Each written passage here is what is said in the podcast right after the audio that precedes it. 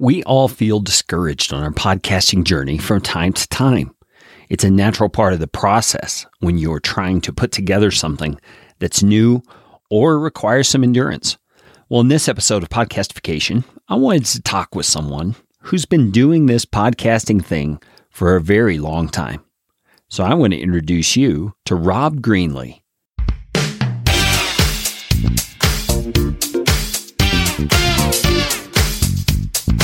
My name is Kerry Green, and I am the client happiness guy at podcastfasttrack.com, and this is Podcastification.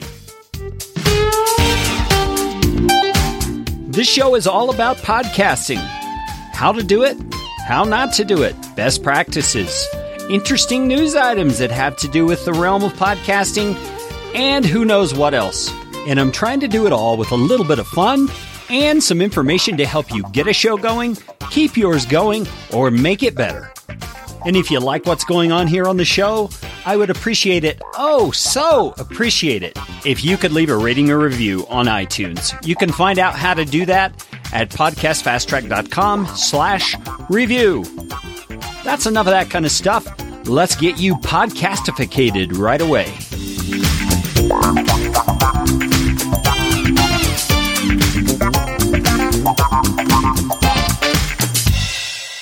So I am very, very privileged today to talk with a podcasting Hall of Fame inductee for 2017, Rob Greenlee. Rob, how are you doing today? Doing terrific. It's great to be here, Kerry. It's uh, always a good day when I'm able to do podcasts. yeah, I, I kind of feel the same way. There's always this this little bit of excitement, kind of giddy like a kid in a candy shop or something, you know, or with a new toy uh, getting to do a recording. It's it's a lot of fun. The reason I wanted to have Rob on the show is because Rob is like prehistoric when it comes to podcasting.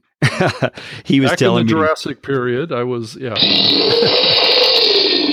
Rob was telling me before we hit the record button that he actually was dealing with some some software and, and different uh, proprietary things that did essentially what podcasting does before podcasting was even a thing. So, Rob, why don't you tell us a little bit about that? That was before 2004. So, so what sort of proprietary software was that?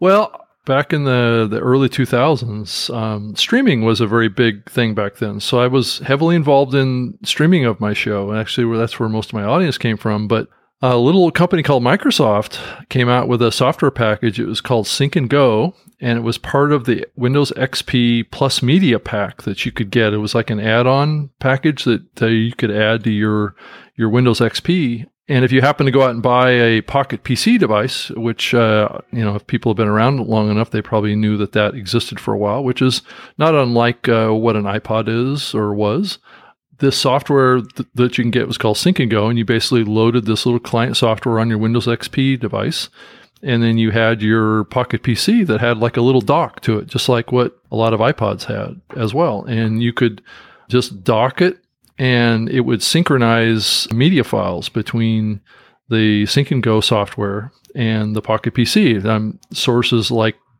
the NBC Nightly News or radio shows or and I happened to be one of the content providers. There was only 14 content providers that were on the platform, and I was getting paid 25 cents per download of my radio show to be distributed on that platform by Microsoft at the time. So people were synchronizing that radio show down to their portable media player, which was the Pocket PC. And then on the Pocket PC, there was an app that you loaded that basically gave you access to those media files and played them back and you subscribe to it on Windows XP, just like you would, uh, you know, with iTunes and with podcasting. And you know what's really funny about it is that Microsoft killed that software in 2005, right? Oh my god! Right as podcasting was just starting, and I was like yelling at these guys, going, "You guys see what's happening? And all you got to do is open it up to more content, and you guys have a great thing." And kind of extend it out to Windows Mobile, uh, because back in that time they were moving into uh, taking Pocket PC and starting to roll out phones, you know, with with the Windows operating system. Um, wow. So wow. so they they decided to kill it because it wasn't a big enough thing for them at the time. Oh, hold up, man. That's not that is not cool. That is not cool. We're gonna have a strong talk when you get back. So they moved on to working with, you know, movies and TV and, and things like that. And then years later I wound up going to work for them and I'm the one that ran the Zune podcasting platform, you know, probably three or four years after that. Yeah, man, all the coulda, shoulda, wouldas. You wonder what what might have happened if they had taken your advice and stuck with that. You know, maybe they would be the quote unquote iTunes of the podcasting world now uh, because they were so far ahead. Yeah, I mean it's uh, it, it's possible, but I think um, Apple really kind of had a big leap forward with that iPhone. You know, and and yeah, and Microsoft was not in the mental position to make that kind of a leap. So um, it was always in the cards that Apple was going to own that. You know, now back then what Microsoft did with phones was great, and th- they had really strong market presence with their Windows phones back then. But you know, when Apple came out with the iPhone, it was checkmate. It was over at that point, mostly. Yeah, yeah. Smartphone has changed so much. Well, well, Rob, I wanted to talk to you specifically in this episode about just that journey from the first stages of podcasting all the way to where you are now. Primarily, just to th- talk about this thing that I think we all experience it sometimes in podcasting, and that's discouragement. I mean, we we find you know downloads aren't happening as fast as we thought, or the the workload is a bigger time suck than we thought it would be, or we just simply don't know what we're doing, and the learning curve is too big, and and we just we kind of get discouraged and think about throwing in the towel at various points. So I'd love to hear you know, starting back as early as as you want to take us, tell us how you got started and what were the initial things that really motivated you to get into this thing called podcasting. Well, I think if you really back up and you look at the big picture of my journey through this, um, my motivation for doing a show was I was a search engine marketing consultant back in the late 90s, is what I was doing if I got my timing right there. And I was looking for clients. And so my motivation was to um, spread the word about my knowledge about search engine marketing and and what was happening with the World Wide Web and the internet. Because back then, you know, it was really a passion of mine. I was reading everything that I could find. I was consuming all sorts of content about what was happening with the World Wide Web and the internet. And so I just walked into a radio station in Seattle here and uh, basically paid to have a, a show on the air and just came in every Saturday morning at 11 a.m. and did it live in the studio. I had never done a radio show before that. And never really considered myself to be any kind of a public speaker either.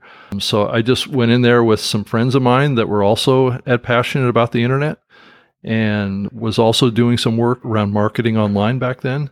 And really, I'm a marketing guy. My college degree is in marketing.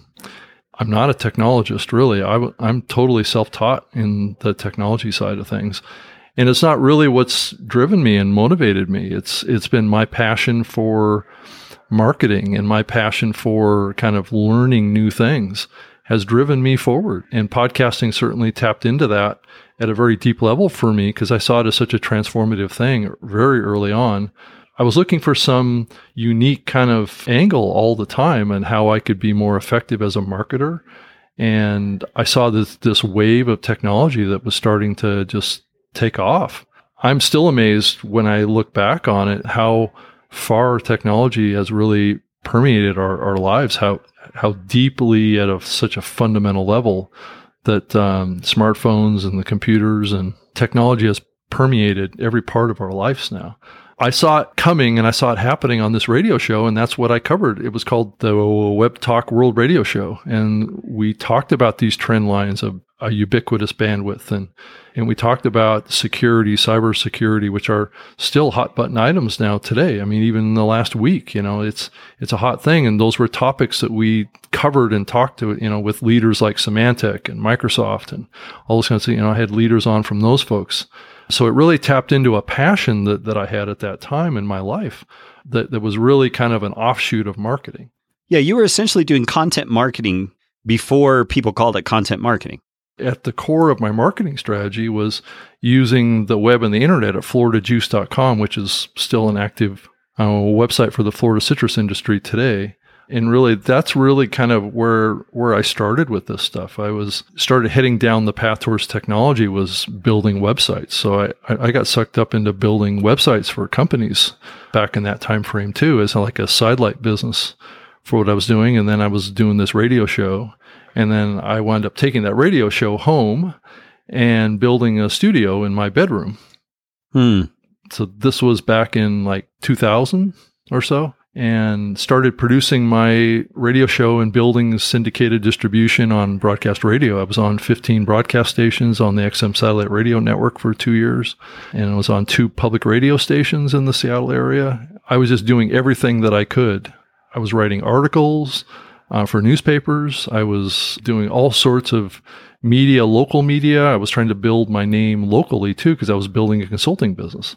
So I, I was really trying to build my my authority around marketing and I was using the the early tools of the World Wide Web and the internet to um, use content marketing. So I would write articles about a particular like um, cybersecurity or something like that, and then I would embed the conversation that I had with like the VP of security from, from Symantec would be embedded in that article. You know, would be like a link to the audio file that was available on the show. So I would use that as a promotional tool in Google or there were different search engines back then too. Google was just getting started, but I use it as a content marketing tool to drive people to my radio show because that's that's what I was driving people towards back then.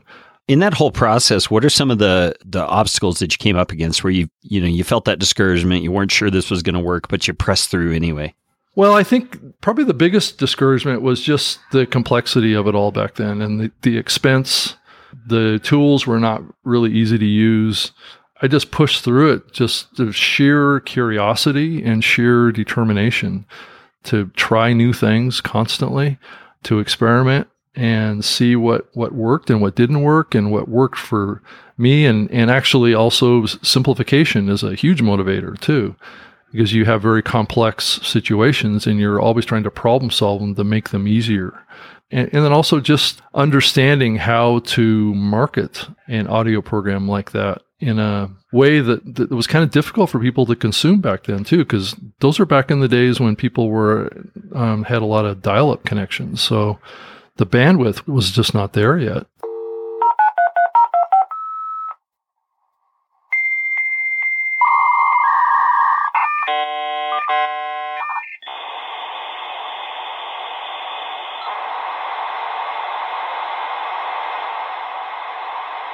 Oh yeah, even to just download the file. Yeah, exactly. I mean, I actually I encoded a lot of my shows in 16K, which is if you think about now, most podcasts are done at 96K or 128K.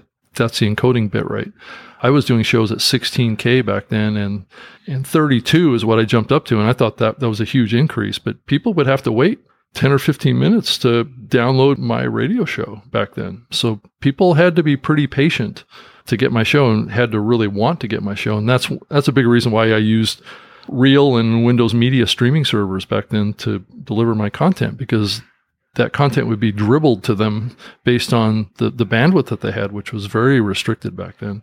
So those were kind of the, the obstacles. But at the core of me, it was just this driving passion towards learning new things. I mean, having these terrific CEOs on from these big companies and people that were the guys like Tim Berners Lee were on my show. People that that were like leaders in the technology area uh, would come on my show, and I would learn a lot from them. That that's the other thing. I mean, I didn't know everything, but believe me, when, when you have experts like this on, and you have to think about questions that you're going to ask them, you have to do a lot of deep research on the topic.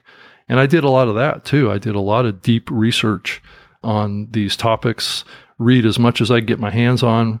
But back then I was also working a full-time job too for various companies as well. So it was really, it was a hobby, but it turned into a, a radio show that generated revenue for me too, because I was selling advertising and, you know, consulting work too. But it was really, advertising was what really funded the, the radio show overall. I, you know, I got paid from companies like Microsoft for some of the distribution that I had. But other than that, it was financially, it was a little bit of a struggle. But.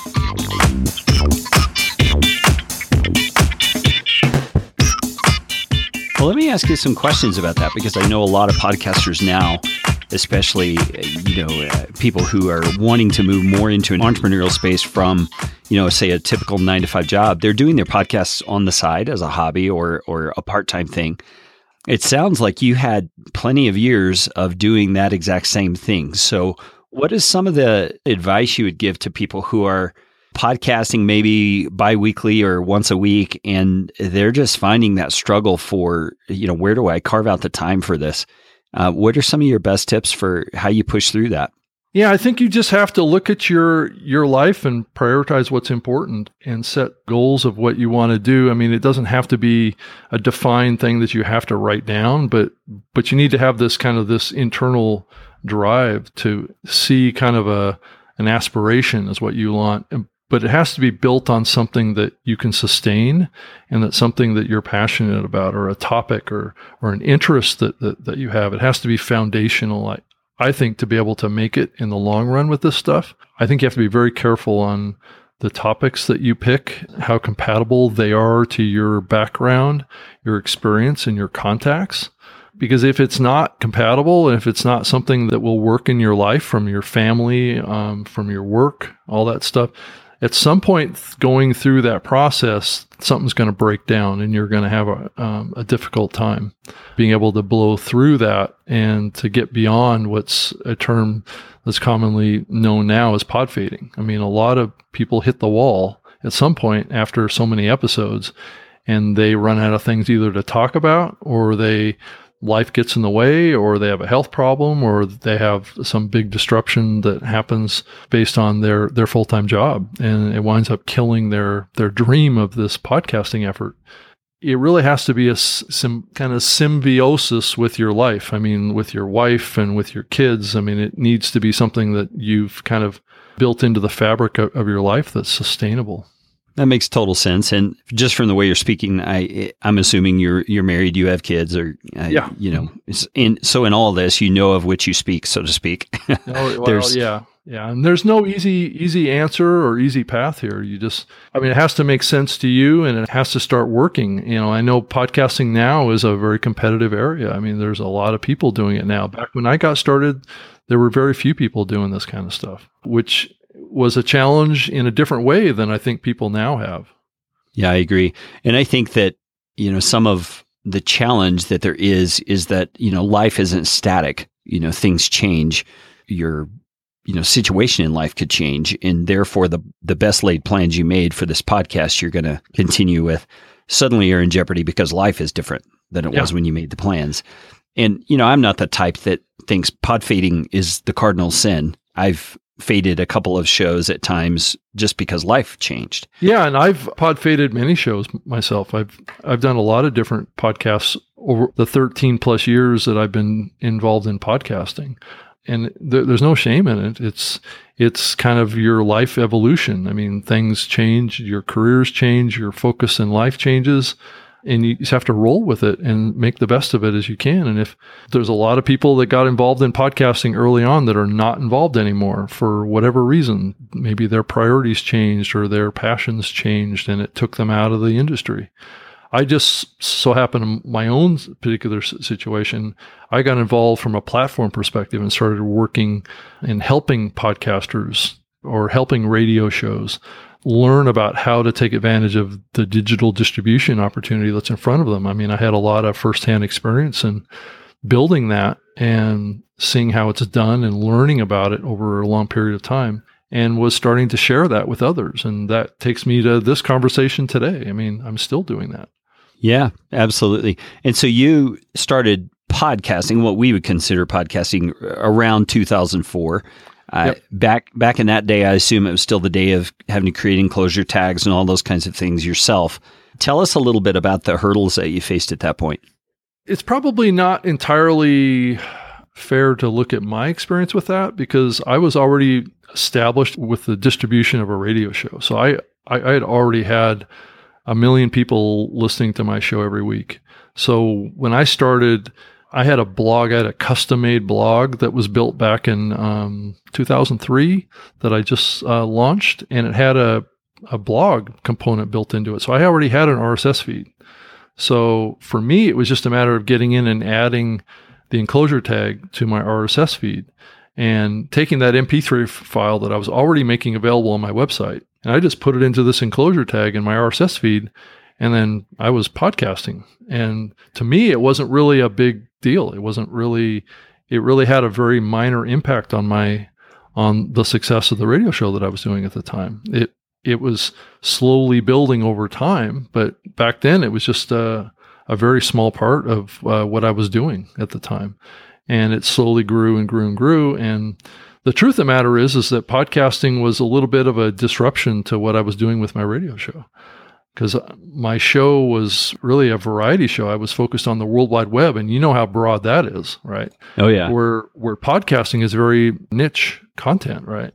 And so what I found is a lot of other shows would start up uh, talking about cybersecurity or talking about Windows or talking about Mac or talking about just technology in general and and people you know those audiences were kind of drifting away to to listen more on these more niche programs that's how podcasting really changed and why eventually I stopped doing the radio show that I was doing which I stopped in 2006 which was only a couple years after podcasting started but back then I started to work for platforms and I was doing shows for Zune and Microsoft and Melodeo Mobilcast, which was the early precursor on smartphones to, for podcasting. And then I went to Podcast One, and then now I'm with Spreaker. That is quite a history. So, in all that time, I'm sure that you know you've you've seen lots of podcasters come and go, and you've seen a lot of people who you know are all enthused for a while and then step away for whatever reason. What are some of the most common things that you see people struggle with that causes them to eventually just say, "Hey, I, I just can't pull this off, or I'm done with this." Think it's getting too caught up in your your stats and your numbers because when you start a show, uh, you're not going to have any listeners. And you need to go into it with a humble view of yourself and a humble view of what you're doing with it and realize that you have to build something. You, you know, when you're basically starting from scratch. I mean, unless you have a huge following already from other things that you've done or your life up to that point, you've built a big following on social media or you built a big following as a expert in a particular area if that doesn't exist, you're basically starting from square one. So you need to be humble about that and you need to uh, realize that you've got to pay your dues and you've got to earn your way. And that that's the thing that I I had to get real about too when I first started too. I was doing it in a local small radio station and and I don't think I'm not think anybody was really listening back then. So you just have to persevere and stick to it and realize that it's not it's not going to be easy in the beginning. And how does the type of content and quality of your content figure into that growth curve of listeners? Well, I think quality is that bar has been slowly rising for many years now uh, as audio quality. And it depends on what you're talking about. If you're talking about content quality, that is a very subjective view. And I think a lot of people get caught up in this this view that what's quality content? There's quality sounding content, there's audio quality, and then there's content quality. And content quality is a very subjective thing. Is it uh, how funny you are, or is it how knowledgeable you are? Is that is that the gauge of what quality content is, or is it how engaging is the the story that you're telling on the show? you know those are factors of that people i think when they say quality content those are really what they're talking about. And i think i find myself uh, looking at these what's quality content? I think quality content is only judged by the listener and what they consider to be uh, what's valuable to them. I think that's the big thing is is that quality is is such a subjective thing but i do think that the baseline audio quality is very important these days.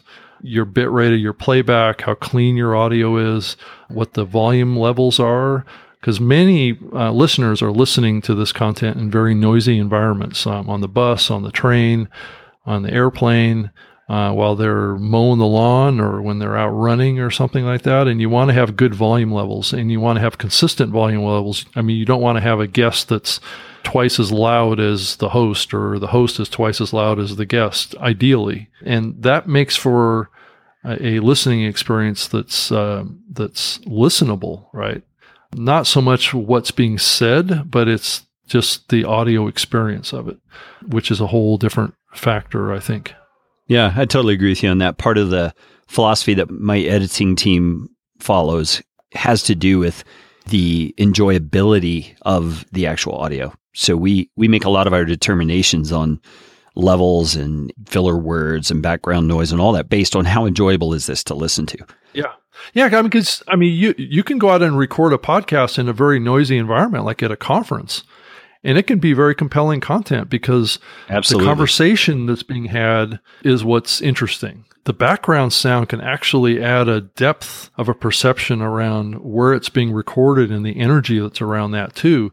So just the bias of saying, well, if there's noise behind your recording, that somehow that's bad content is kind of missing the experience of it. I mean, uh, back early on, podcasting had this trend that was happening, and this was back in like 2006, 2005, where people were doing what was called sound scene podcasts, where they would basically do a podcast while they were w- walking through the forest.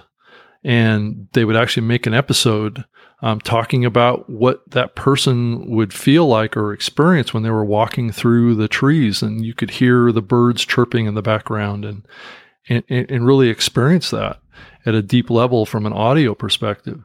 And I think some people are still doing that today, but it did fade a little bit. But but that does add that depth, and I think we're seeing more of that come back in the storytelling podcast. The Foley, which is kind of sound effects that people add to audio programs these days from the old days of kind of radio theater. You know, those kind of things are, com- are can offer a real compelling experience.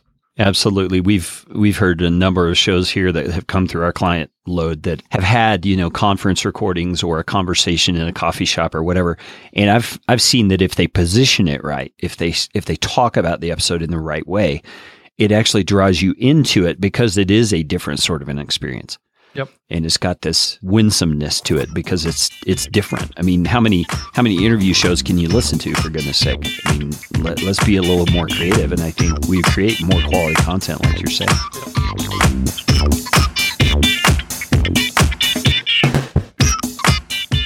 So, Rob, you are with Spreaker now. That's like speaker with an R, Spreaker.com.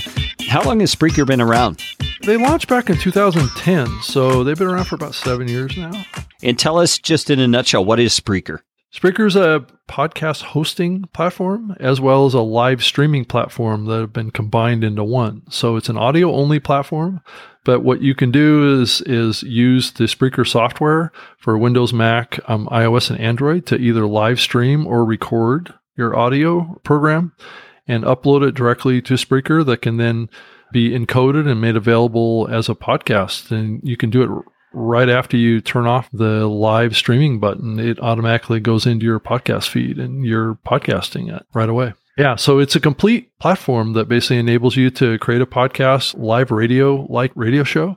It has all the tools that enables you to play intros and exits and control the, the, the, the, volume levels. You can also plug in up to four microphones into the, the desktop software. Um, so you can basically replace any mixer that you have. It's a very portable recording type of platform. So that's kind of in a nutshell what, what Spreaker is. It's a global company, so it's been around for a long time, and there's like 100,000 shows on the platform.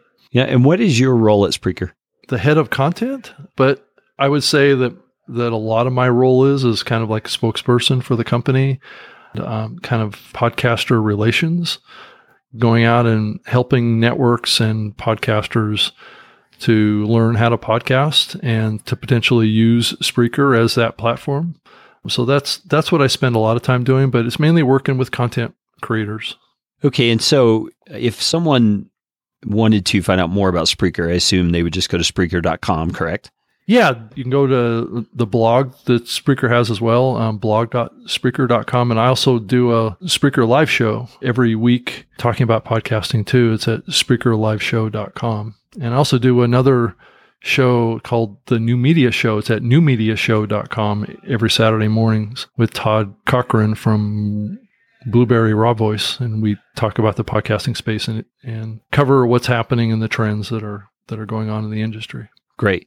Rob, before we wrap up here, let me ask you the same question from two different scenarios, if I could. Imagine that you're speaking with someone who's been podcasting just a short amount of time, say they have five or six episodes published, and life is like a perfect storm, it seems, and it's hard for them to kind of figure out what they should do to get this podcast rolling on a on a more consistent clip. What would be your advice to that person?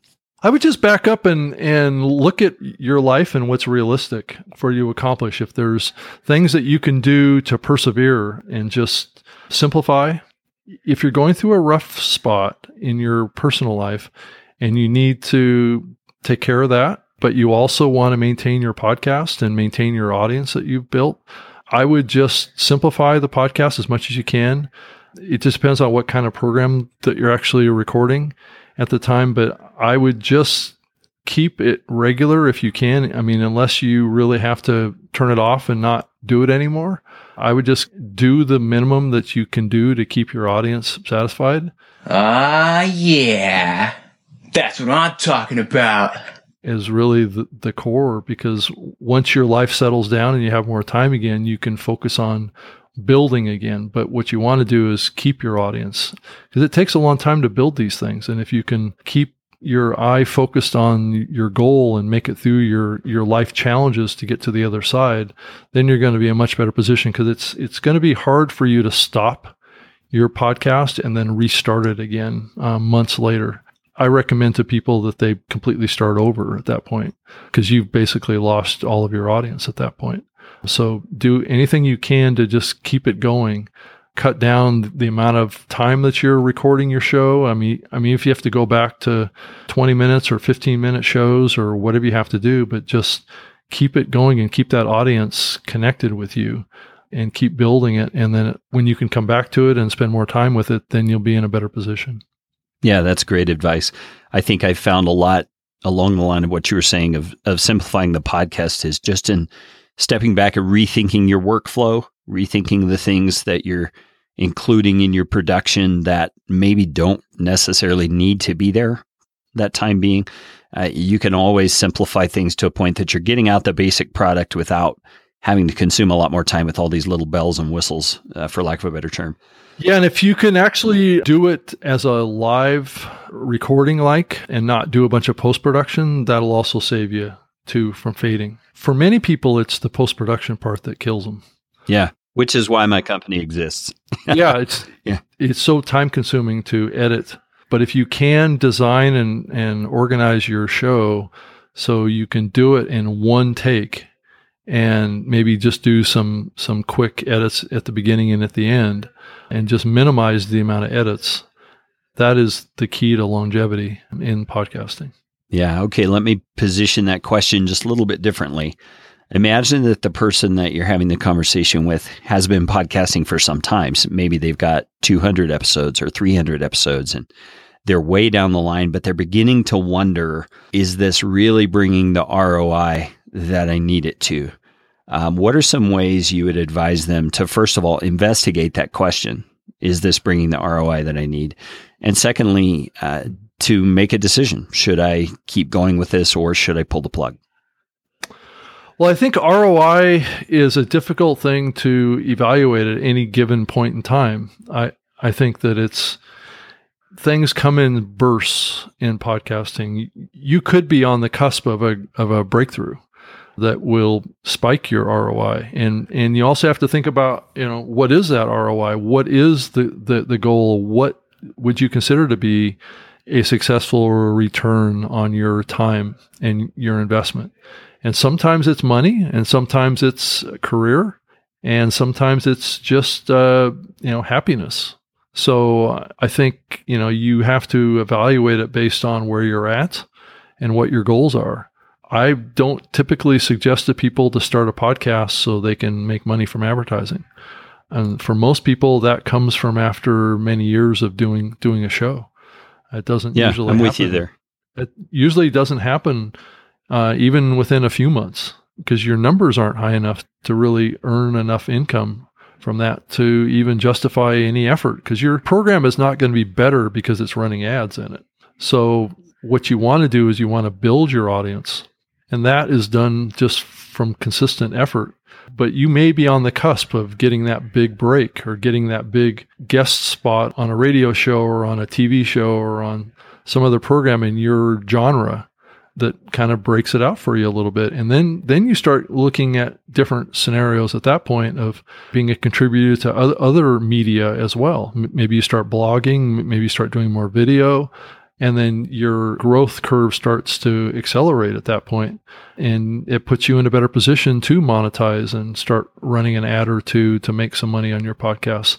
But maybe the podcast really helps you with your own career and you get a promotion or you get a new opportunity in with your career. You start speaking at panels or start going to conferences and people are start looking to you as a thought leader. That can have benefits as well I really appreciate that response because it is a very subjective thing, depending on what your own goals are. And uh, that ROI can be difficult to evaluate. Let me ask you one final question based on everything we've talked about. Before we hit the record button, you mentioned to me that podcasting is a marathon, not a sprint. And I'd like you just to expand on that. Why is it important to view your efforts at building a podcast as a long term thing in terms of impact? Well, because I mean, if you think about it as almost like a companion to your career. So let's say you have a career, that career is built over many years and many stages in its development. And I think that podcasting is is an effort that takes time to build success for the simple reason, and this is probably one, one of the biggest reasons, is that the most successful way to market a podcast is through word of mouth marketing. And word of mouth is a very slow method of growing a show. So that's part of the reason why, if you look at the overall metrics in the podcasting space today, that the the growth of the medium has been steady but slow. It's been steadily increasing two or three percent a year uh, for many years, and so this is not a medium that's going to typically, and this is typically going to spike upward in a short period of time. It's something that you have to earn an audience. You have to build trust. Your audience has to almost become your friend. And if you think about building friends, that doesn't happen overnight either. That takes time for a person to build trust and to build a relationship with you. And that's basically what you're doing when you're creating a podcast is you're trying to build trust in people um, that will trust what you say and trust that you have integrity and trust that you will be there for them. You're basically creating a group of friends is what you're creating. And that that's the real power of the medium and that's why it takes a long time to build a big audience. Yeah, I think I agree with that. I think that the people I've seen who have built an audience quickly right off the start have spent years mm-hmm. building that relationship through other means whether it's you know through a blog or a video channel or something like that and so they've got that list that they can promote their podcast to right away that it, it just explodes. I mean, I had one client who had like 1,200 downloads on her very first episode. Yeah. But she had a list of like 10,000 people. That helps. That she had already cultivated for years. So I think, yeah, it definitely helps. And I guess my main point is I think podcasters need to be careful when they hear these great success stories of a podcast launch. You know, you got to look at the backstory and understand that's not the norm. That's definitely the exception.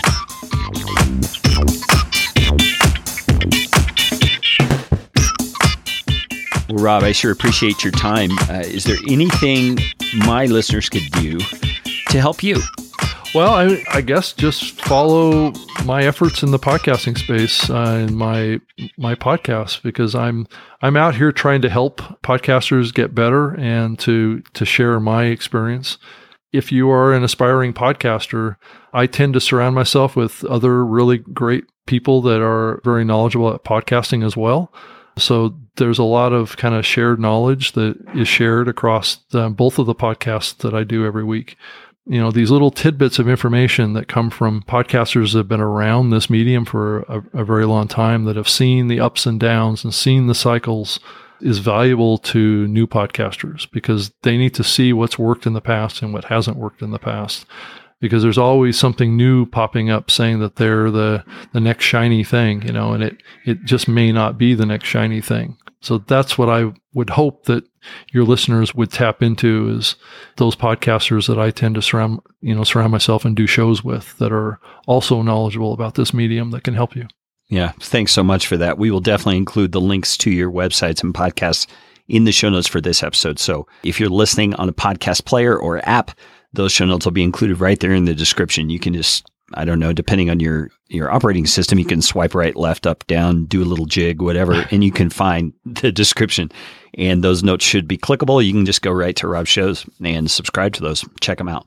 So, Rob, thanks so much for your time. I appreciate all the effort that you've put into the podcasting community. I remember probably the first time I ever came across your name was probably three years ago when I was submitting podcasts to Zune. Yep for clients. And, uh, you know, back then it was just send Rob an email and he'll add you to the list. So I appreciate all that you've done and uh, your consistency in the space.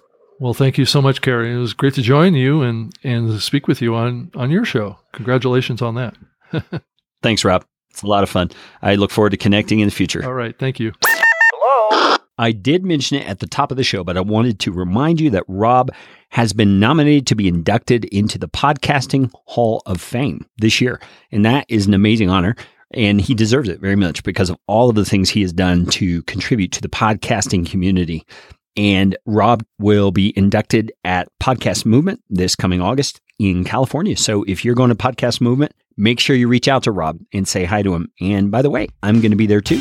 And I would love to see you at Podcast Movement. Please introduce yourself, find me. I don't know how that'll happen. Maybe I'll wear a big hat that says the podcastification dude or something like that.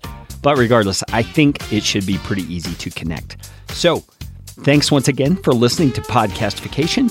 I hope this episode has been an encouragement to you to stay encouraged on your podcasting journey. And now that you've got some encouragement from a veteran in podcasting, you know what time it is. It's time to go out and make it a podcastificating day.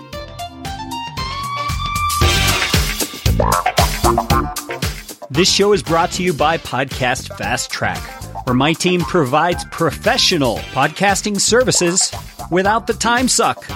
Full production, editing, and show notes all in one monthly subscription package. You can find out more at podcastfasttrack.com. Now go out and make it a podcastificating day.